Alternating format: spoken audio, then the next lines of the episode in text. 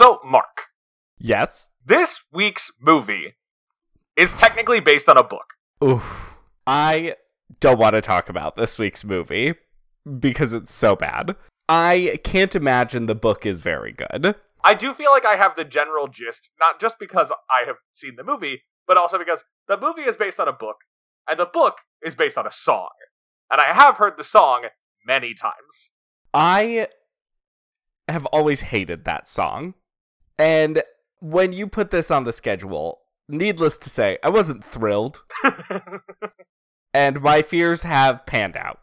See, I just felt like we should try another source of these bad Christmas movies, right? We've done Lifetime, we've done Ion, we've done Hallmark, and now we have that stalwart classic, the CBS original movie. Why is this on? Like, one of my main takeaways from this was Does CBS own AMC? Like, is AMC the channel a Viacom company? Uh, I don't think so. I would think they're independent. Otherwise, AMC Plus would not be a thing. It would just be part of Paramount Plus. Right, so I'm just wondering why this CBS original movie was on AMC's catalog. I assume they have the broadcast rights for it this year. So weird. Streaming rights are so baffling. No, I assume it's just like AMC has the right to air this movie this year, and so it's also available on demand online. It's like when we sometimes watch movies for the podcast on like the TBS website. I understand that. It's just, it was weird seeing like a TV movie on another channel. Yeah, but like CBS doesn't air stuff like this anymore. I know. Gone are the days where we got terrible, terrible movies. Like made for TV movies on broadcast. They don't really do that. I don't even know what's on broadcast TV except for like the primetime sitcom slots. CBS actually is airing movies periodically again, but it's it's not first run movies, right? They're airing blockbusters that are owned by Paramount Viacom. Cross branding. Yeah. I mean, they started doing it during the pandemic, which I thought was cool, and they've just kept it running. Hmm. Every time I'm watching, like, like if I'm at a bar and it has sports on the TV during commercials, I see an advertisement for some new game show that I refuse to believe exists. Well, the game show situation got dire this year because game shows were not covered by the strikes. So, like, a lot of the networks introduced a bunch of game shows this year, CBS in particular, because it was a way to fill programming hours. Okay, that explains a lot. Like, Raid the Cage, that's a strike show. Yeah, I couldn't tell you a single one because they all blur together, but I was just like, wait, what is happening here? Buddy Games with Josh Duhamel, Yeah, that's one. That one's like a Peacock original, isn't it? that is airing on broadcast, I assure you. Oh, God. But anyway, the reason that I bring up the origins of this week's movie is because I was wondering, just like this movie was adapted from a hit song, number one on the adult contemporary chart for a week. I was wondering, Mark, what other songs should be adapted into feature length movies? So, my thought is the song Pink Pony Club by Chappell Roan is so cinematic in and of itself.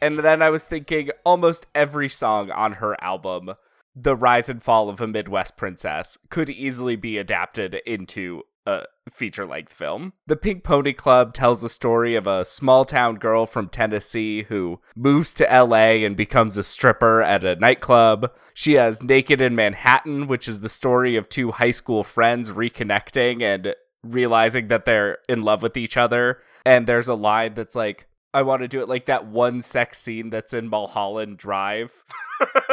um, it's just like a wonderful world of a young queer woman in different situations discovering her her story. See, that's much better than my idea of making a a time hopping, large ensembled adventure. Mark, look, we're covering the DreamWorks movies, right? Yes. So at some point in the near future, we're going to have to talk about DreamWorks' Mr. Peabody and Sherman, Okay. which is a, a time hopping comedy with two friends who travel through time and have weird escapades. And what I'm positing is what if Mr. Peabody and Sherman 2 was purely limited to like four or five decades in the middle of the 20th century? My god. And so what I'm suggesting is what if Mr. Peabody and Sherman did not start the fire? I hate this idea, Will. I get it. I see where you're coming from. Horrifying. Uh, my other idea was a depressing Puff the Magic Dragon adaptation. Uh, there's also, uh, do you know the, oh, it's, I learned how to pronounce it on RuPaul's Drag Race, Tuve Lu, also known as Tove Lo, song uh, Disco Tits. I am not familiar with this one. The chorus is I say hi, you say hi, we stay high, you look so pretty, yeah. Uh, okay. And I just Sounds like right material for a feature film. Yeah, I think just a full length movie about people getting high in a club and then that stretched on for two hours with no change would be the worst movie ever made. I mean, I've seen The Beach Bum, and there's some of that there. What is the beach bum? Uh, the Beach Bum is a movie about Matthew McConaughey and Snoop Dogg mostly getting high. I refuse to believe that movie exists. Oh, I assure you it does. I, I it's amazing how we as a society are so able to just forget that certain movies exist and i think it's a defense mechanism otherwise we might stop making movies There is a part of me, as I've been thinking about this, that's like, maybe I should watch the Alice's Restaurant movie, which is like a 15 minute kind of song, kind of just like spoken word ramble by Arlo Guthrie. It's like a Shaggy Dog story, and it got adapted into an Arthur Penn movie. that's a movie that the only situation where i could find myself watching it would be in a room at the moma and i'd watch about two minutes of it Not having seen it, it does seem to kind of have that vibe. I could watch like a Draft Dodger Rag comedy. What about you? Do you have any any songs that should be movies? Yeah, I think maybe it's a little on the nose, but Billy Joel's scenes from an Italian restaurant Oh, sure. is just ripe for adaptation. it's the bones of the Billy Joel musical moving out. The main Oh. characters are oh. Brenda and Eddie. Okay, I didn't know that, but I guess it's already been done then. Never mind. No, good instinct. But actually, the first song that came to mind was everyone's favorite Western ballad, Pancho and Lefty. A Pancho met his match, you know, on the desert stand in Mexico. And nobody heard his dying words. Oh, but that's the way it goes. And all the federales say they could have had him any day. They only let him hang out of kindness, I suppose. Um, Oh. yeah, I grew up, of course, I think as we all did, on the Willie Nelson, Merle Haggard version. I'm ashamed to say I do not remember the name of the singer songwriter who wrote and originated it, but I think, you know, it's really good musical storytelling, and there's a Western in there. I wouldn't watch it because I'm not a huge Western fan. but I would watch the heck out of it I think it could be a good movie. I associate that song so strongly with like like episode two of The Grinder, the Fox show with Rob Lowe as the TV lawyer who tries to become a real lawyer. There's a scene of Rob just, like- Lowe. Oh yeah, oh my gosh, it's so appropriate. I was Uh, gonna say, you're welcome. I didn't realize it, but I just served you that tie-in on a silver platter. Uh, but there's a scene of Rob Lowe who, like, in that movie, perfectly plays this like overly confident idiot who thinks he knows the law because he played a lawyer on TV. Just like sitting sadly on a bus, riding around nowhere while Pancho and Lefty plays. I would like to say I served you that tie-in on a silver platter, just like Lefty served Pancho up to the Federales on a silver platter. Wow, that that's harsh. Sorry, spoilers for Spoilers for Pancho and Lefty. the song. Our listeners won't have gotten through all of it yet. Well, I guess speaking of Rob Lowe, we should get started on this episode. As little as I want to talk about this movie. Welcome to We Love the Love, a Hollywood romance podcast. I'm Mark and I'm gay. And I'm Will, and I'm a ginger. This is an investigative holiday podcast where we dig into the very least important issue facing our world. Does Hollywood holiday romance actually make any sense? And are these people actually dateable or even likable? It doesn't matter if the holiday romance is a holiday main plot or a holiday one scene flirtation. We will dig in and see what's there. And this week, our very good friend Rachel has brought a movie to us. I think that's a misrepresentation. I will say I am vocal about my ironic love of this movie, but Will actually informed me that I would be coming on this podcast to cover it. I have not been begging them to do it, and it's important to me that I establish that because I know I have a reputation for lobbying for certain other movies. I just feel like you've mentioned it a couple times. Well, yeah, I, you have to mention it every Christmas season because this is the season of the shoes. Wait, is this an annual watch for you? Is this your Christmas kiss? You know, at at this point in my life, no. However, I do own it on DVD, along with the other two movies of the official Christmas Shoes trilogy.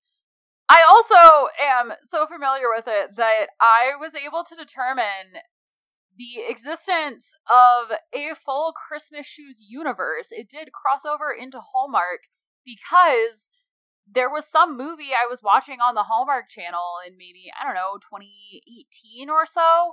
And I recognized the musical cues and was able to determine that it was both the same uh, movie composer and the same producer as Christmas Shoes doing whatever movie I was watching, which again means it is part of the Christmas Shoes universe, even if it's a different network.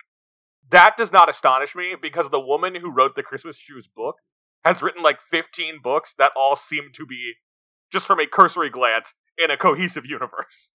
Oh, that's interesting because I've only seen the. I think I've only seen the third one once. I've only seen the. Is that the Christmas Promise?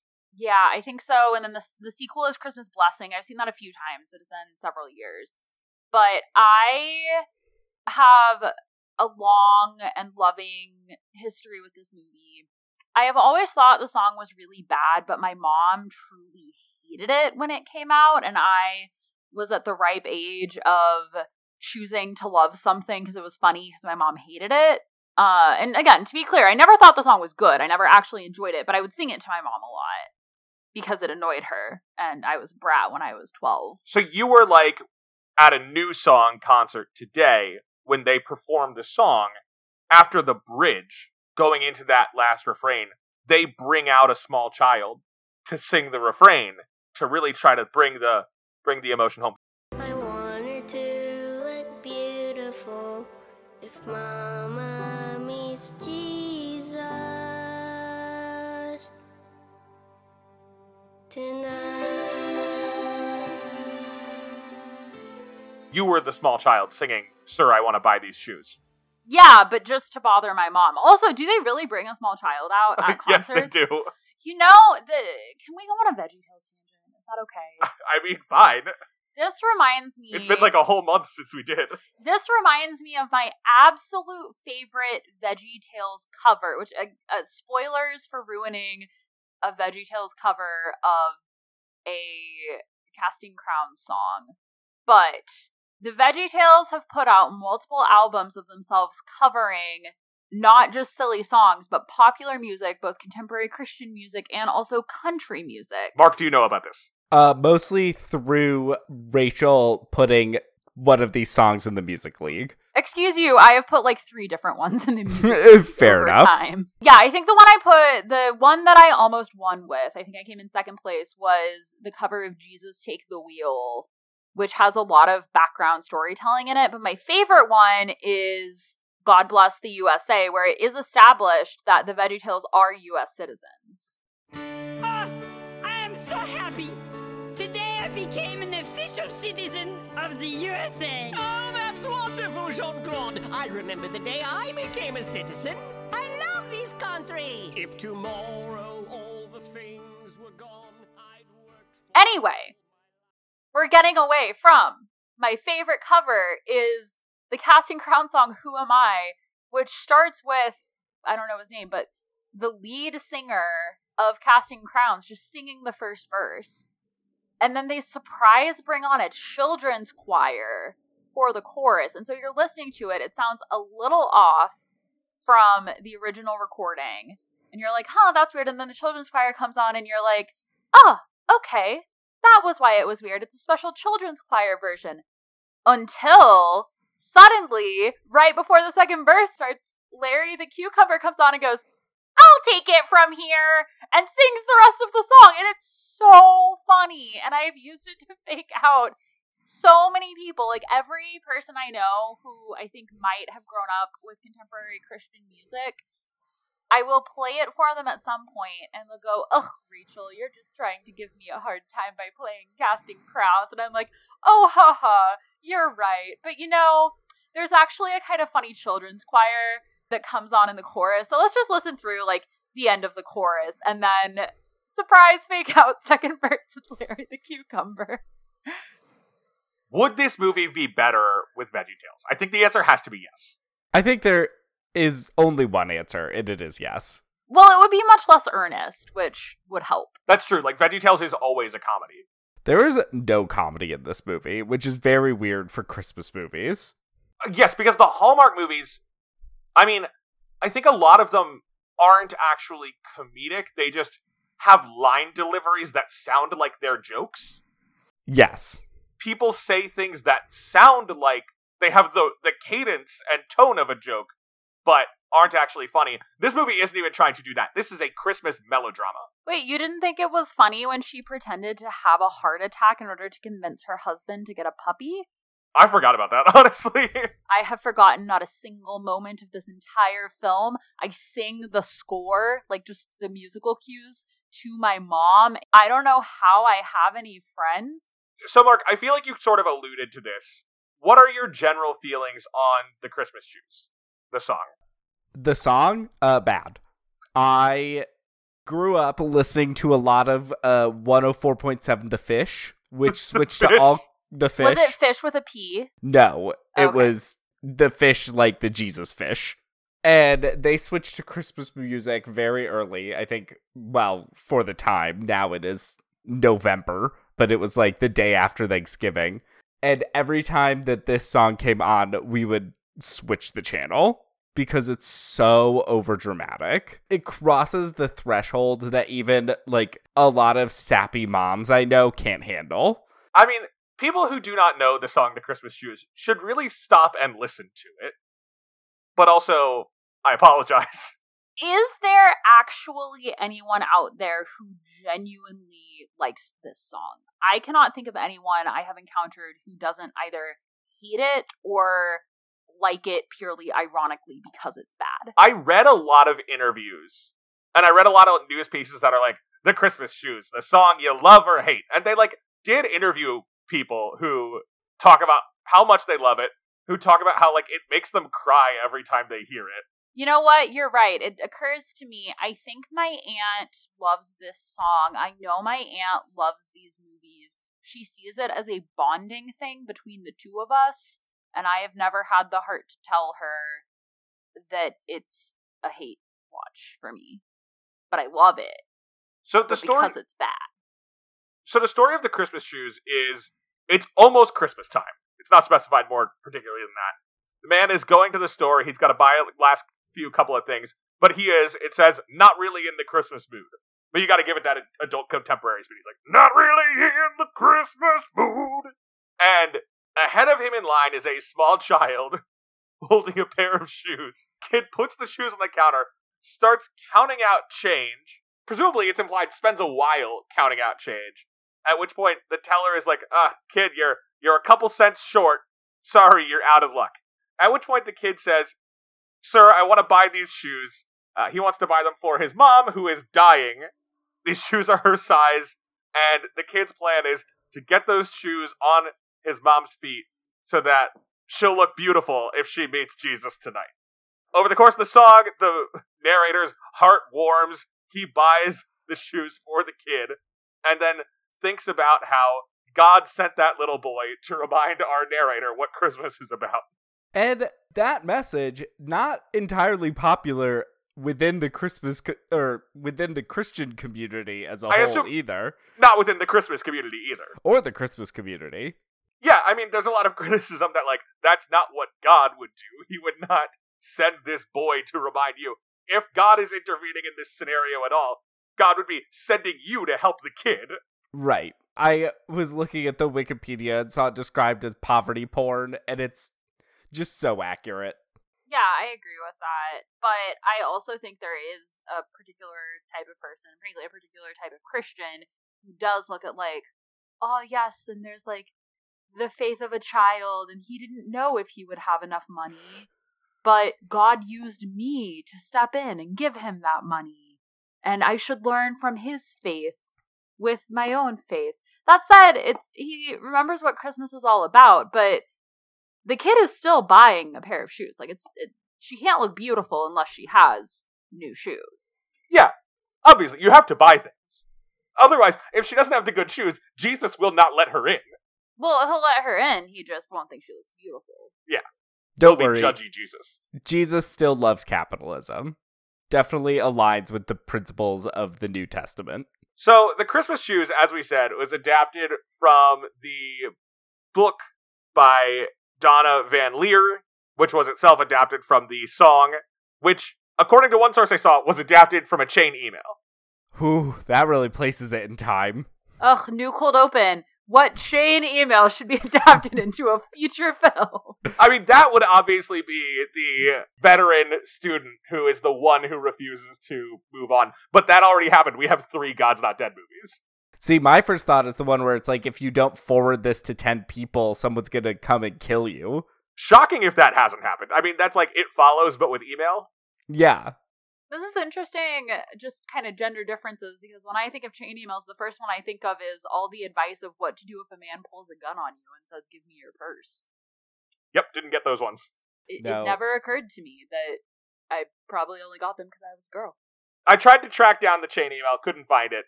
Unlike, there was some time you were on recently and you found a chain email Yes, about the man who carried his wife over. That's the email that should be adapted. The man who carries his wife every day because she he says he wants a divorce because he wants to be with his mistress, and she says What "Oh, episode was that? that was uh, the love dare, obviously. Oh, of course. uh, fireproof. And and she says yes, but only if you cover me over the threshold every day for the next thirty days. And doing so, it gets easier and easier to carry her because she's dying. because she's dying of cancer, but she didn't tell him that and and then she dies. He like decides after carrying her for 30 days like, "No, I do want to be with you, but he can't be because she died of cancer, but never told him."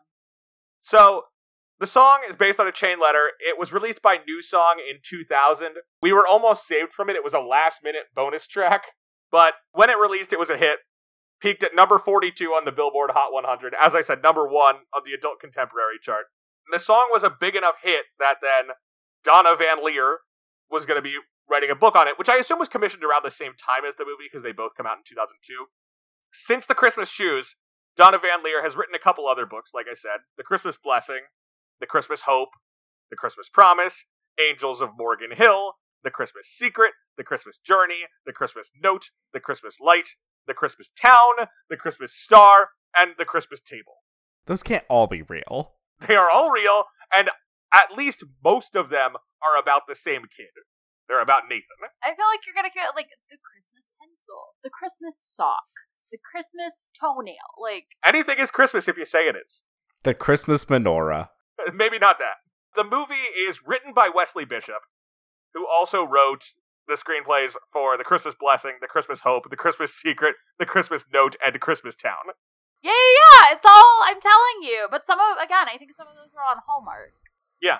But it's a whole universe. And all of those are adapted from Donna VanLiere books. The movie is directed by Andy Wolk, who's like a steadily working TV director. He like does a lot of stuff, still works. He also directed Pizza My Heart, the ABC Family movie that is strikingly similar to Little Italy. With a better name. Yes. I don't know who's in that, but you know, can they match Hayden Christensen and Emma Roberts? I don't know. That's a low bar. okay. Uh, Christmas Shoes shot in Halifax, Nova Scotia during July of 2002. That means for Rob Lowe, he was shooting it in the hiatus before his final season of The West Wing. And it is kind of funny watching this because with actors who come out of TV, like they develop a lot of tricks, their ways of delivering lots of dialogue. You especially see this with like hospital shows. So like people like Denzel or George Clooney who come out of hospital shows, they have like a couple of tricks that they use, like especially during close-ups, to make exposition interesting because they would just be saying medical jargon. And Rob Lowe has that skill for government stuff from West Wing. And it's very funny to see him doing those tricks at the same time in a different context with real estate. I'm like, I know exactly how to understand this Rob Lowe performance, but it's in something much dumber. I uh, struggled to pay attention to this movie because I was falling ill and it's boring. And something like I got really lost in the the like farmer plot line. Like what he was actually doing for the law. So like I genuinely couldn't tell you what that court case was. Would you like to know? Yes. Okay, so the farmers have been there for generations and generations, but developers want their land. So the developers are taking them to court claiming that the farmers' irrigation systems that they use are killing the fish in the lake. But the farmers know that it's not actually their irrigation systems because the lake is actually at record high levels right now. So presumably then Rob Lowe is defending these lawyers from some kind of environmental lawsuit? The farmers, yes. Yes, right. Yes, an environmental lawsuit brought by the developers. To me, this reads as something that he potentially wouldn't need to work 24 hours a day on. Frankly, it's hard to imagine this being a like major priority for the company. Well, he For the law firm. says that he's frustrated he keeps getting this kind of case because the other lawyers in mm. his company are being given better cases and his wife responds, "Well, they are partners in the law firm and you're not." So, I think he's trying to prove himself that he's partner material because especially if he's able to win this case against a big development company, then he's showing that he can go up against anyone. That makes more sense than I was able to piece together. I've seen this movie so many times. I don't know how I have any friends, given how many times I've seen this movie. Like those two things shouldn't coexist. Well, you have no time left over because you're always watching the Christmas shoes. I guess we we didn't cover our histories with the movie earlier, which is the No. thing we typically do at the top. I mean, well, yeah, Mark and I watched this for the first time, basically.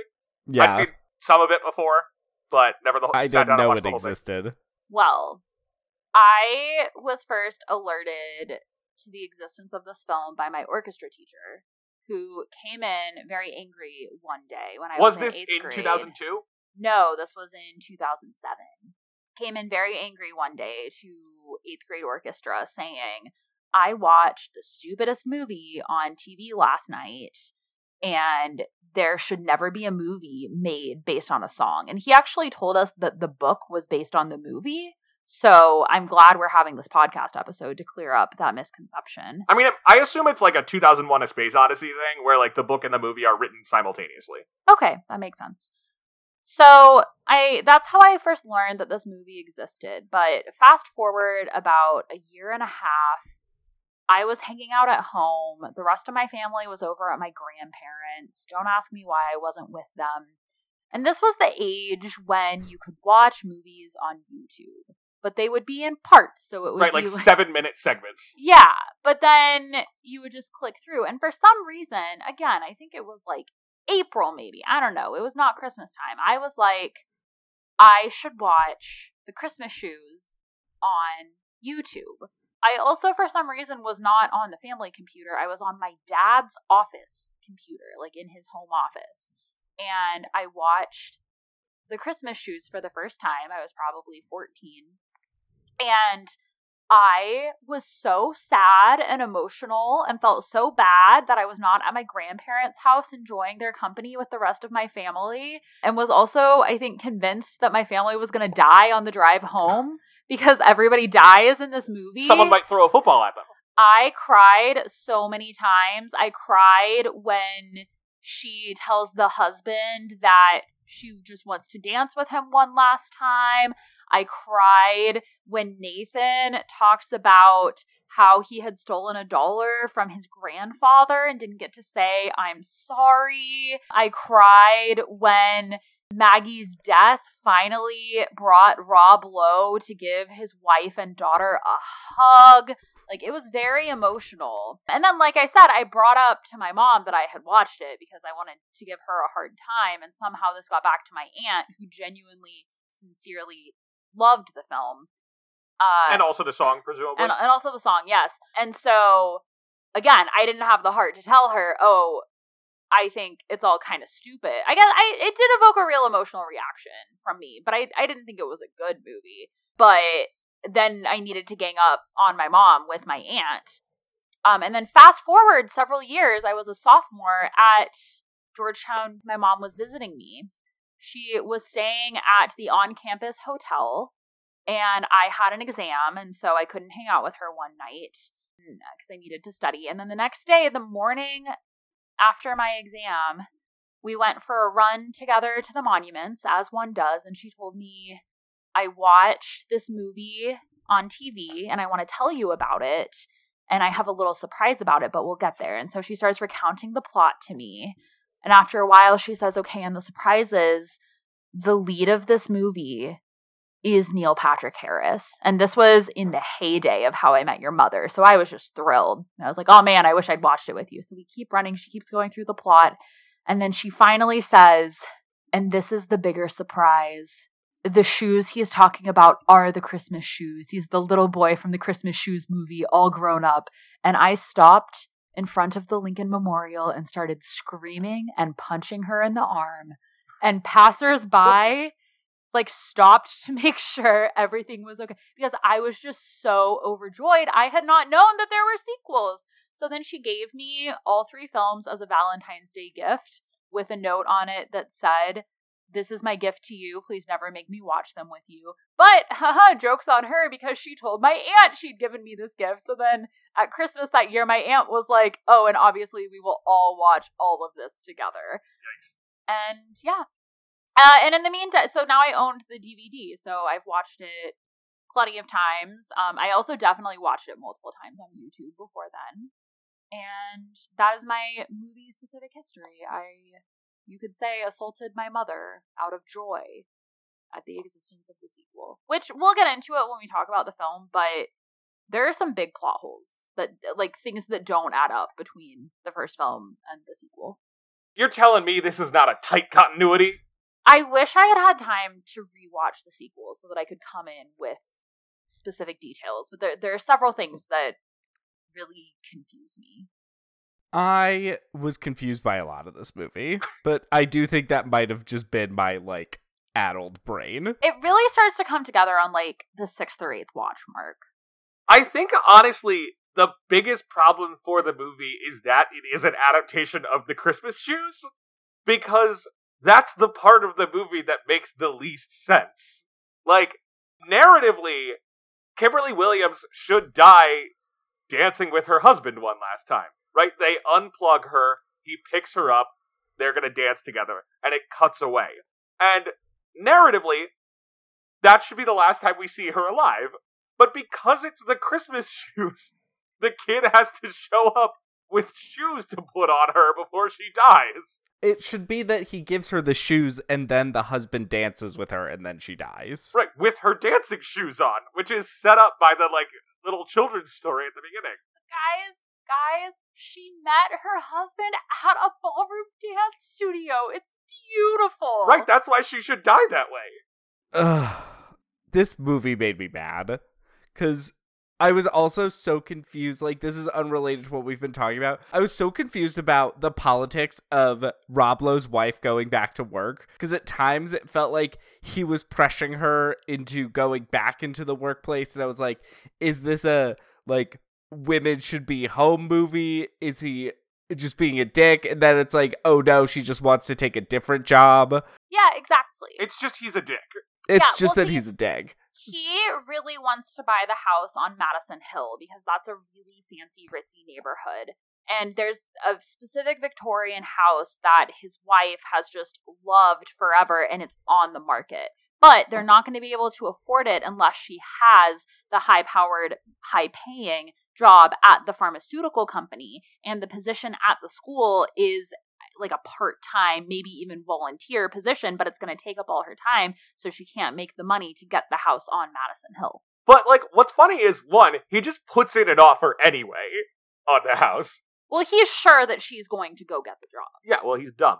Uh and number two is that maybe it's just like wishful thinking. Maybe he read The Secret, which has been adapted into a movie, which I have seen.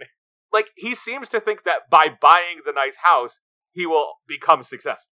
Well, the nice house is also itself a sign of success. Right, it- but it's circular. It's it's just a bizarre plot line. Well, the movie was a hit. It aired on CBS on December 1st, 2002. During Rob Lowe's last season on The West Wing, a lot of the reviews of it were like, really, Rob Lowe's leaving West Wing to do this?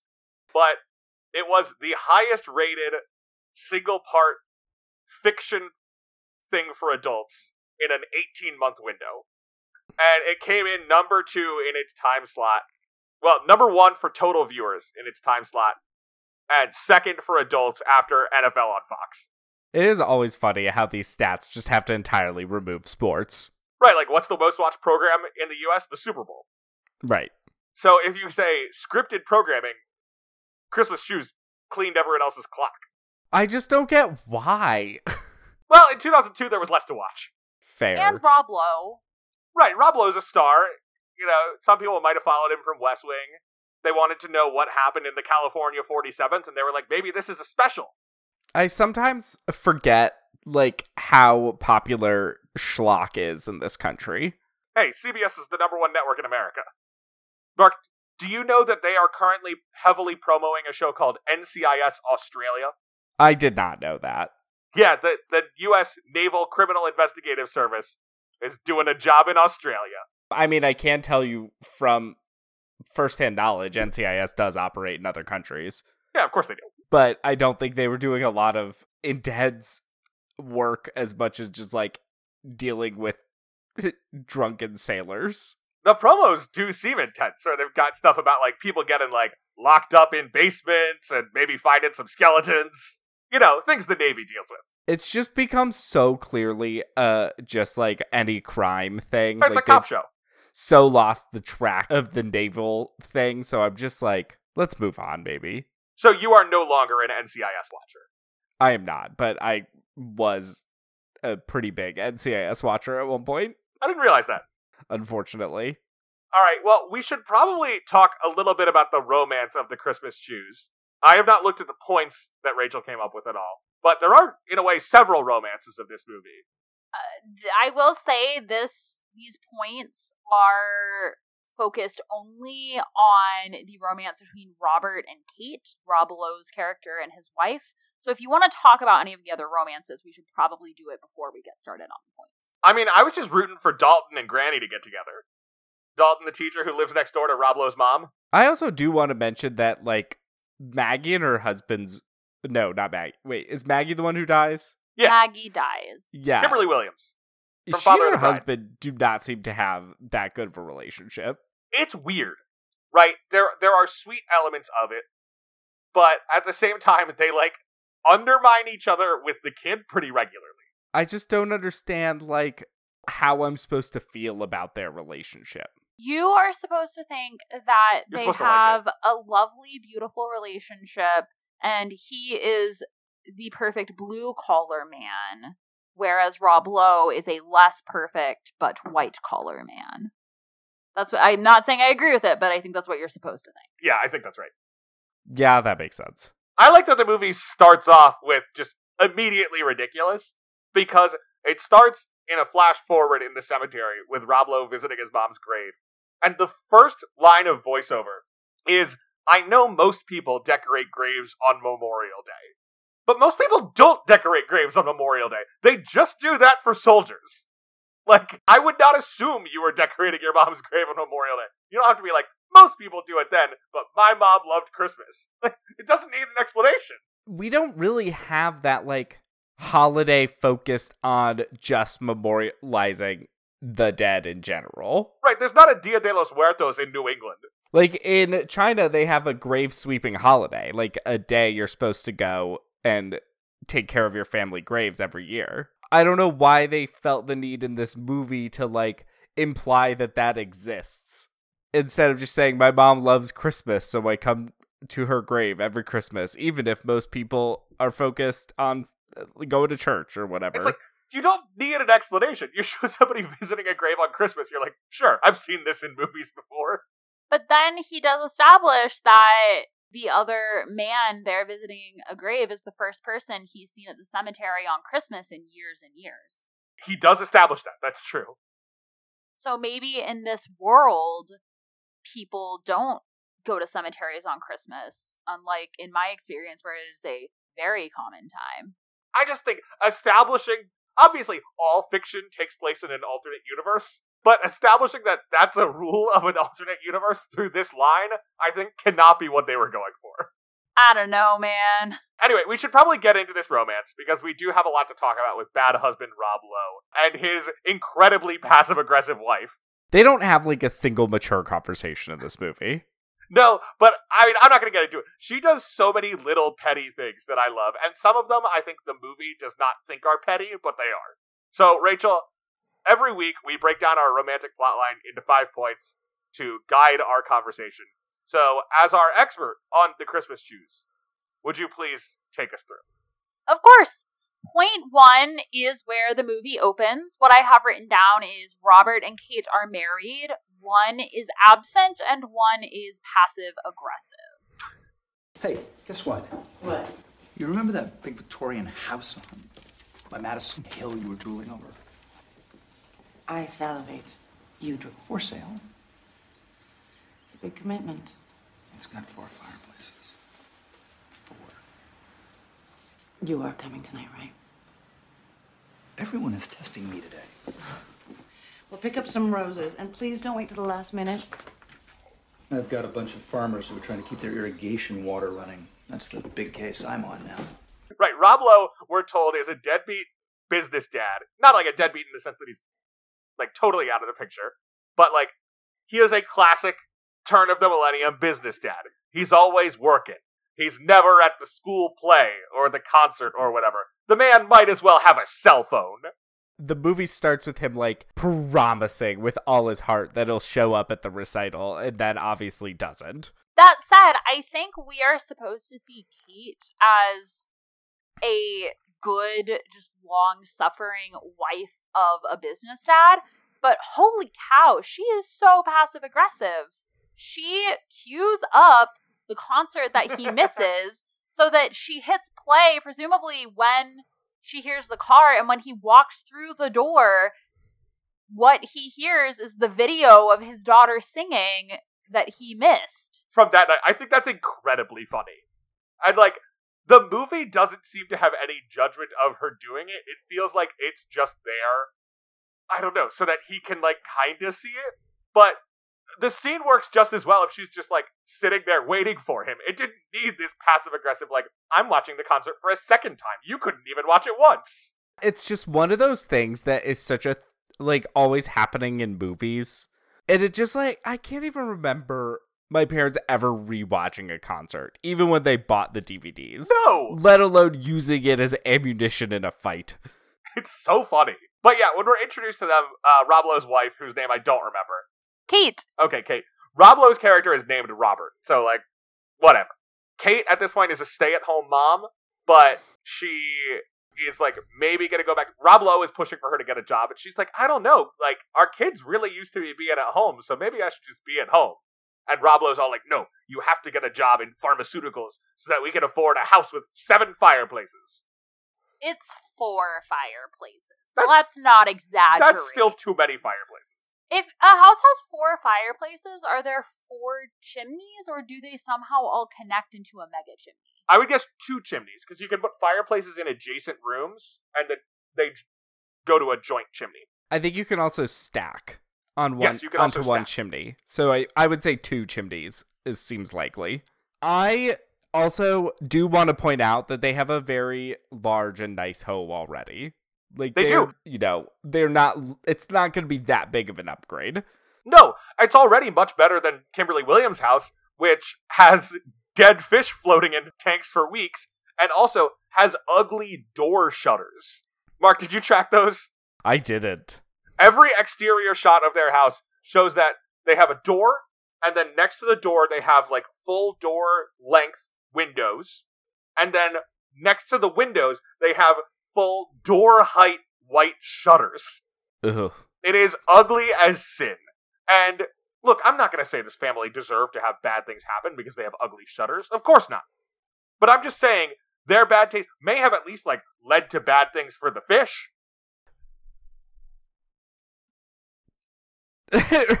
Rachel has no idea how to respond to this. Yeah, wow, I can't believe that you would blame this car mechanic for the environmental woes faced by the farmers. No, I mean the fish in his house.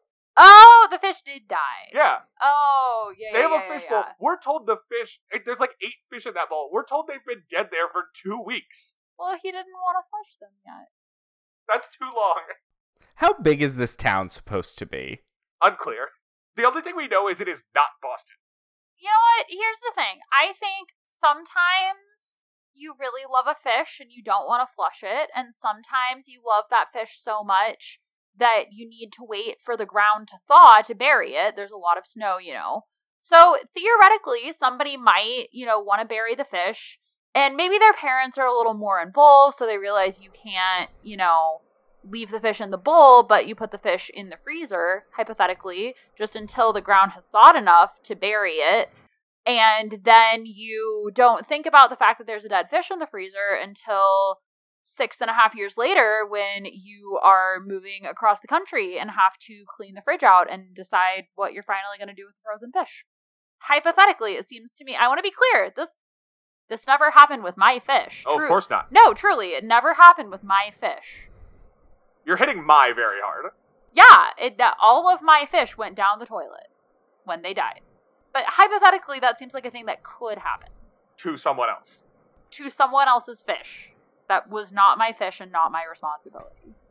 So your sister's fish. This never happened to my fish.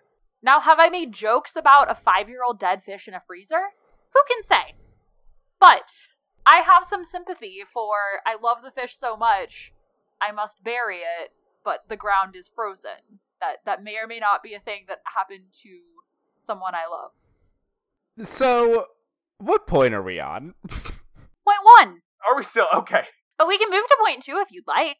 Yeah, let's do it. Great. So we've established Robert and Kate are married. One is absent and one is passive aggressive. Point number two is that the absence and the passive aggressiveness both come to a huge head over whether or not to buy a house. The previously established house on Madison Hill. And uh, you are coming to the Christmas concert, right? If there's one time a year you can count on me, it's Christmas. And hopefully, with any luck, this will be our last Christmas in this house. Next year, Madison Hill. Madison Hill. I don't want to live there. You'll love it. You have a bigger room. And you have an interview with Balser Pharmaceutical at 10 a.m. Interview for what? for Mommy's new job. Unbelievable. I thought we were going to talk about this. Talk. Forget it. I'll try to make the interview. I pulled a lot of strings to get you in front of the line. Fine, Robert. Okay. Case closed. I'll go. As we said, Robert wants to buy it but needs a second income from Kate in order to be able to afford it. So he sets her up to have an interview with a pharmaceutical company against her wishes. She then skips the interview because she goes to school to drop off Lily's lunch and encounters Maggie. Maggie, played by Kimberly Williams, is dying of congenital heart failure. They think they're going to be able to get a transplant heart for Maggie so that she can live, but then it turns out after she's already knocked out for surgery, oh no, the heart has hepatitis B, no transplant for Maggie. This is unfortunate because it was an 18 year old's heart. She could have lived to like 130. So she is struggling to control the class and insists that Kate jump in and run the music class, even though all she knows is that Kate was a music major for one year before switching and getting an MBA. Kate does jump in. It goes, eh, okay. She loves it because deep down she wants to be a music major. But this does mean she misses her interview, and that makes Rob Lowe angry. What's going on, Kate? You missed your appointment. Something came up at the elementary school. What are you talking about? I'm doing the Christmas program. This is not happening. You did not blow off Balser Pharmaceutical for an elementary school Christmas program. Please tell me that you're joking. Maggie got sick. Maggie. The music teacher, Robert, the choir. Give her an aspirin. Is that your problem? She's waiting for a heart transplant. A heart transplant. Something you might want to think about. So she decides to get even more involved in the children's music program against his wishes. Is she doing this because she truly loves music? Or is she doing this just to spite Rob Lowe? I think both. I don't know what this woman wants besides her husband to have better work life balance. Yeah, I mean, that's her primary goal. She even brings the little child carolers to circle the block that his office building is on over and over so he just hears the children singing outside while he works late into the night trying to save the farmers from the evil development firm. Okay, this is extremely funny to me because we're told at the beginning of the movie, when Kimberly Williams is still running the choir, that the choir has been chosen over all the other middle school choirs to be the one that will perform at the town's tree lighting ceremony. And then, like, it's hard exactly to track time, but say two weeks after Kate takes over the choir, she's like, okay, we're not going to sing at the Christmas tree ceremony emo- anymore. We will cast this honor into the dumpster like a bunch of old cans. And instead, we're going to go caroling. And then basically only go caroling around the block where her husband works as a passive aggressive FU because he's not there. She's eh, like just so rude. It's wild. Does it feel like with some slightly different editing, this maybe could actually be a horror movie, like the tension between the two of them? I mean, I would like that more. Especially if the Christmas shoes were cursed. They look cursed, they're ugly. They are so ugly. Why did they pick such an ugly shoe? They're these, like, red flats with a lot of detailing on them, but they're just, like, not good. Ugh. It's weird. It's weird that the kid fixates on them so much. And like the movie sort of implies that they are like sent by God or something like that because the children's story that we hear in class is like these shoes helped a lady dance with angels. And then there's the pair of shoes that had like literally fallen off the back of a truck. Rob Lowe takes them to the store that they're labeled for. The guy at the store is like, We've never stocked shoes like that before, but I guess we'll try now. And then no one buys them except the little boy goes for them. So the whole aura of it is like, these are special shoes that are just there to find. But like, they're ugly. I want her to look beautiful if Mama meets Jesus tonight. Sure, but these shoes aren't really gonna help. Ugh. They should have been nicer shoes. At the very least. So, uh, where does that leave us, Rachel? Um, I think we're nearing the end of point two. Okay.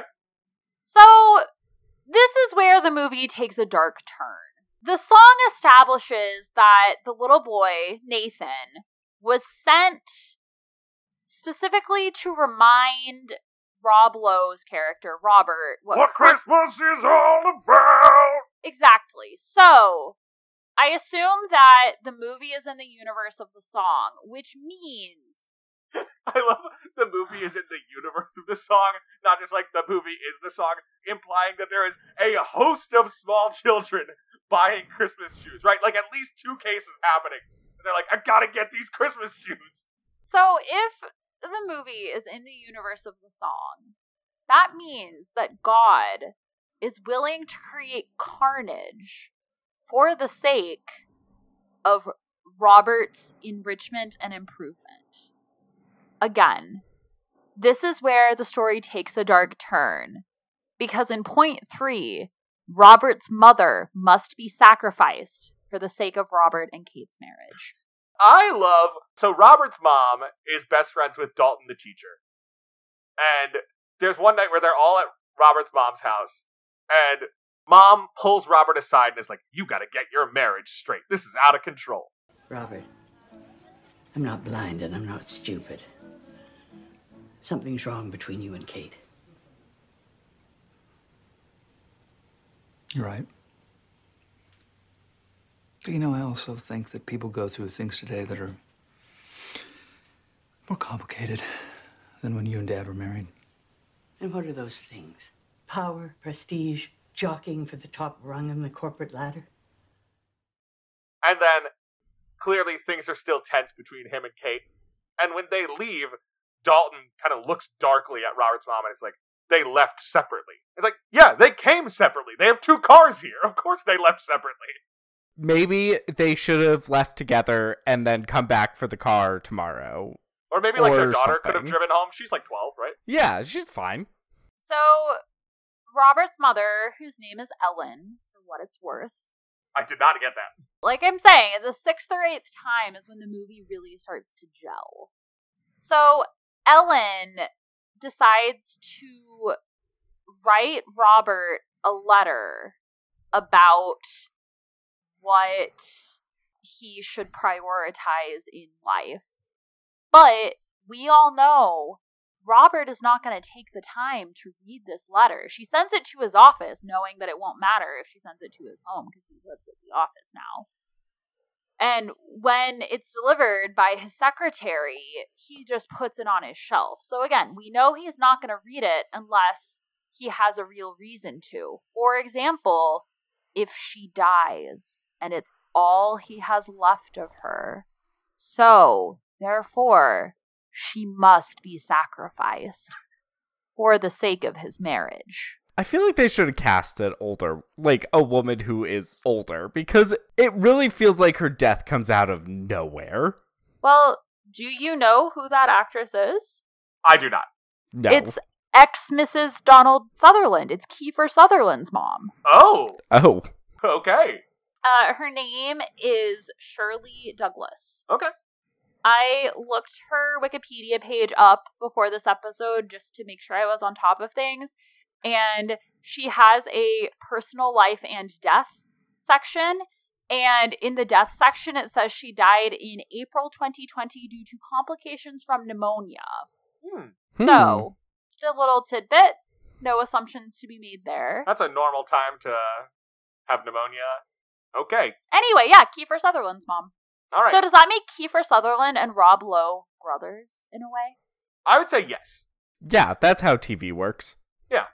So okay, so the argument is that Rob Lowe's mom dies to save his marriage. Yes, but it's not enough. What did the fish die for him too?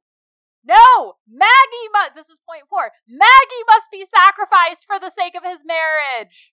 Okay, you know what? The death of Kimberly Williams does improve his marriage. Yeah, you think I'm joking. This film is all about the sacrifices that must be made for Rob Lowe to get what he wants. And then when he can't get what he wants, the sacrifices that must be made for him to get what he needs. And what we've established is the only thing that works is human life. What's interesting as you get at this is that like that does kind of make sense, and it is always someone else's sacrifice, right? Like when he wants to get the big house, it's his wife who has to give up the life that she has, sort of metaphorically. And his daughter, who makes it very clear that she does not want to move. Right. So like they have to give up the lives that they have for the, what he wants, and then what he needs to be with his family, understand the spirit of Christmas. Other people have to give up their lives completely. Yes, and another thing that I didn't include in the points because it was before the movie, and some of us are uh, respectful of No Point Zero. His father is already dead, and what we hear about his father is that he, like Robert, was a major workaholic who was never around, never spent time with his family. So I would contend that his death was also a sacrifice, trying to show Robert, look, he died without being able to spend time on the things that really matter. Don't let that happen to you. But again, it's not enough. First, business dad, who he didn't really care about, dies. Second, his mother dies. He is very sad. He looks very sad at the funeral, but it's still not enough. He needs the death of a vibrant, young, loved person in order to feed his marriage. It is funny how much the movie embraces the like self-centeredness of the song. That like all of this has to happen for Rob Lowe. It's really shocking how much this movie is about a random mean lawyer dad rather than the child whose mom is dying. Why is the kid not the lead of this movie? Like, if I'm looking at the song The Christmas Shoes and being like, all right, gotta turn this into a longer story, you focus on the kid. Well, we do focus some on the kid. We see him collecting a bunch of cans to be able to pay.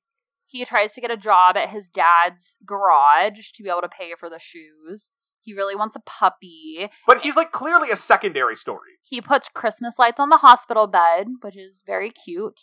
A thing that really gets me is the way that his mom, Maggie Kimberly Williams, tells him that she is about to die. Do you all remember what she says? I mean, there's the whole thing about like when your heart's beating, I'm with you, because then she does the like heart flapping thing. Yeah, but the first thing she says to him is, and I quote, I'm going to be seeing a lot of angels soon. And we know that she is religious. She wears a cross necklace at all times. And I just cannot take seriously any Christian who does not lean into biblical angel imagery. Well, they would certainly see you.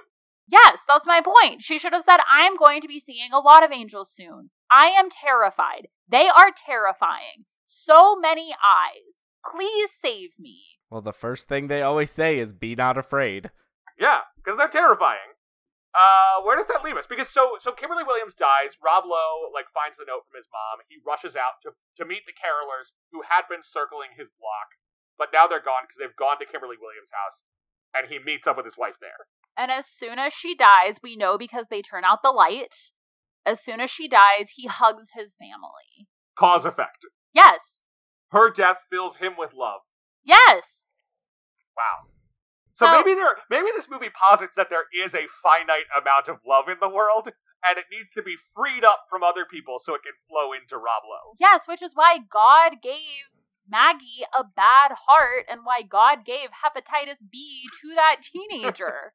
So that enough love would be free for Rob Lowe. yes, because it's all about him. Does the teenager count as another death to fuel Rob Lowe? No, because the teenager already died in a car accident, or like was going to. I think the organs are still viable, but the teenager died in a car accident. So that's not specifically for Rob Lowe, because the inability to use that heart does not preclude her from getting a different donor heart. The reason she doesn't is because there's just not enough time. Okay. Yes.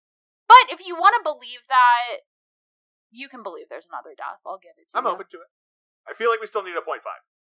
Yeah, point five is that two people are dead and Robert is only gaining power. Who is next in this bloody, bloody lineup? Is it Nathan? Yeah, next we flash forward to the cemetery in the present day and we see the young man Rob Lowe talked with earlier leaving to get in his truck to go back to medical school. Then Rob Lowe sees that the Christmas shoes are at the graveside and he yells, Hey, wait! And maybe it's because he realizes you're that kid for whom I bought the pair of shoes 15 years ago, but maybe it's because he's identified his next victim. I thought it was maybe he was like, dude, you left your shoes here. It is funny that like the way the movie initially signals to the audience that this is little Nathan is the fact that he's wearing a Red Sox hat. Because earlier it was established like he is a diehard Red Sox fan. Rob Lowe used to care about baseball when he cared about anything. And Rob Lowe's mom gives Nathan his old Red Sox hat. And it was just funny watching this thing from 2002 and remembering that back then, like, being a Red Sox fan was coded as like a pathetic thing. Like, you would say that a character was a Red Sox fan to engender pity from the audience. And that's like so much not the case anymore that it was weird to be thrown back to that. I didn't even think about that. But this is before the World Series win. You're right. It's just uh, that is weird to consider. I was just thinking like like how would he recognize that this is his hat ever? Yeah, I don't think he actually does. I think the movie's giveaway is that he's only seen shoes that ugly once in his life, and so it stuck in his mind. God, they are ugly shoes. So, do we find the romance of the Christmas shoes believable? Which part? Are you saying do we believe that there could be a career climbing business dad and a deeply passive aggressive mom? Yes. Do I believe that God is out there killing people to enrich one man's marriage? I mean, remind me what Christmas is all about. I would like to say no, but who, what human can know the mind of God? I find their marriage unfortunately believable, even though they seem to hate each other. So this is a 10 out of 10 for you, Mark? That's what you're saying? It's not a 10 out of 10. It's no Congo. But, like, I don't know. They're just, like, so unhappy.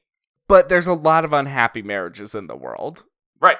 I don't know if I'd say a 10 out of 10 because the weird politics of, like, going back to work and all of that, I feel like that would have been a red flag a while ago. I don't think it's that weird. I understand what you're saying, but I also find it very believable that he didn't have a reason before to push her to go back to work, but now that there's something concrete, he's like, okay, let's go get that money. And he does seem Yeah. like he's more the type who would want to be in a power couple than the type who would want to have a like nice wife at home just cooking. So, Rachel, where would you rate this from 0 to 10 in terms of the believability of the romance?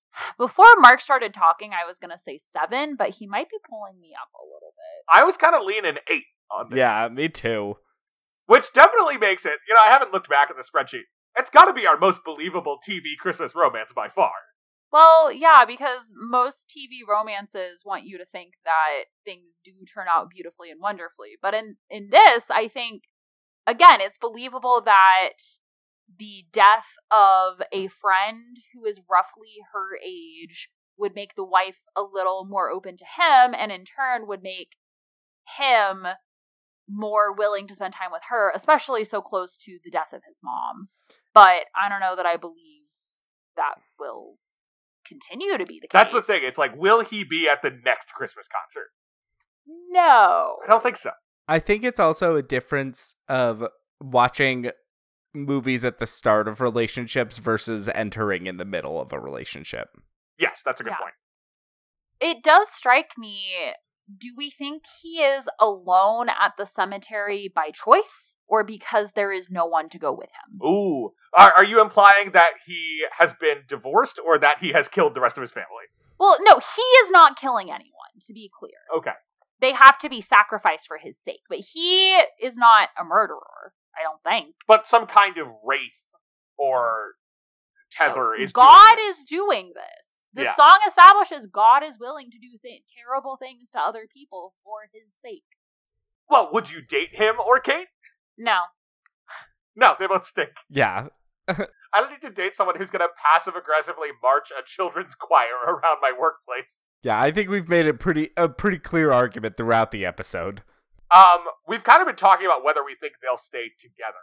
It feels very easy to imagine this continuing badly for a long time, but it also feels like it could reach a breaking point. Again, I think the fact that he is alone in the cemetery is significant because we see that Kate is very close to Ellen. His mom, yeah, I'm thinking a uh, college divorce. sure, yeah.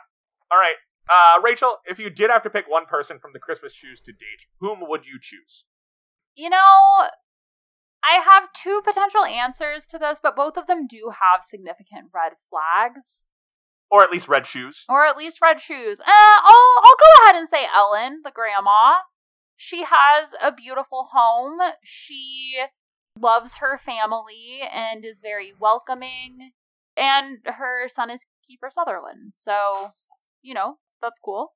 Uh, I'm gonna go with Dalton, the teacher. I normally don't date teachers, but I think he seems like a, a nice guy. He's pretty kind, and I'm a little suspicious of the fact that he had the kids read that weird story about Dancing with Angels, but we can give it a shot. No, see, I was also considering Dalton and decided I couldn't pick him, even though he seems great, because if you died, he would then deny your existence. That is true. He does pretend not to have a dead wife, but yeah, he's cool. He's played by Dorian Harewood, who's eight ball in Full Metal Jacket. Like, I'm good for it. We'll give it a shot.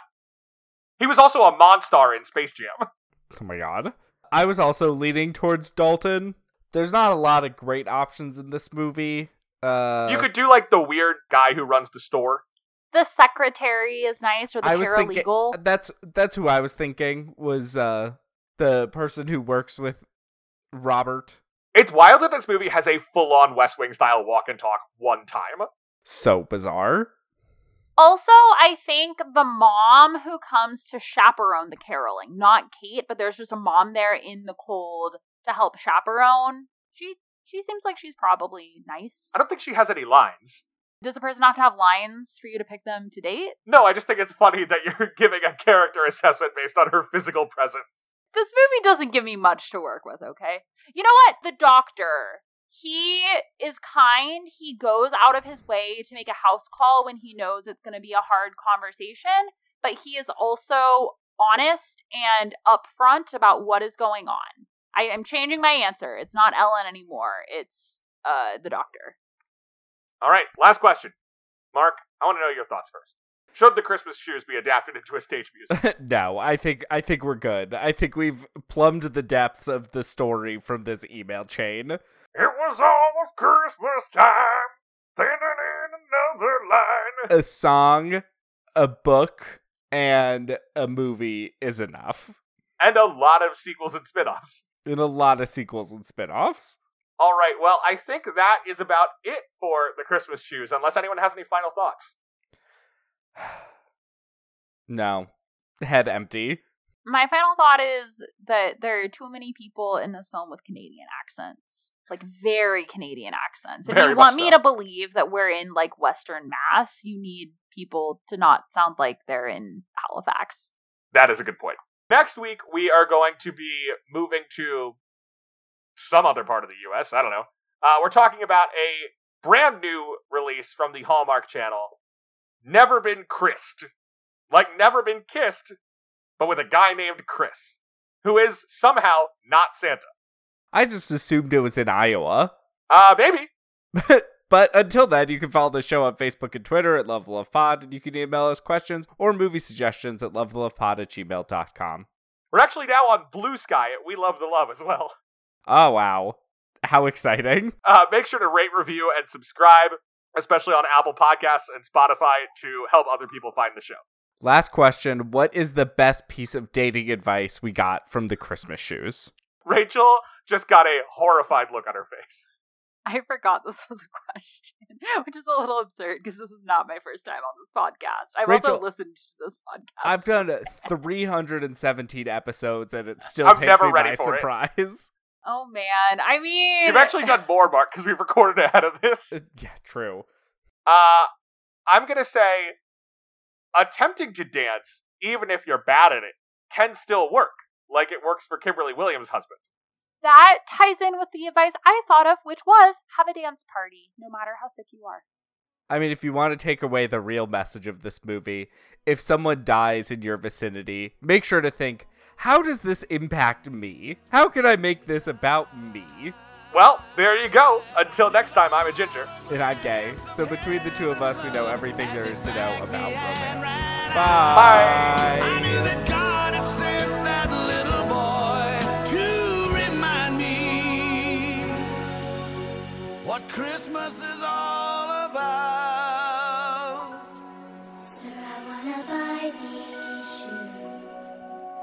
my mama, please.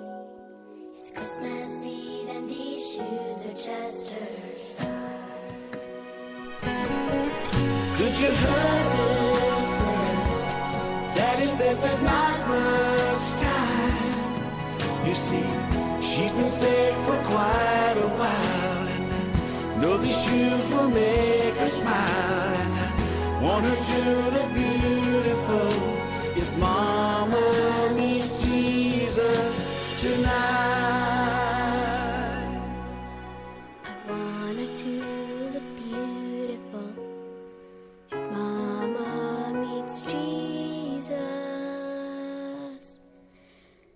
tonight.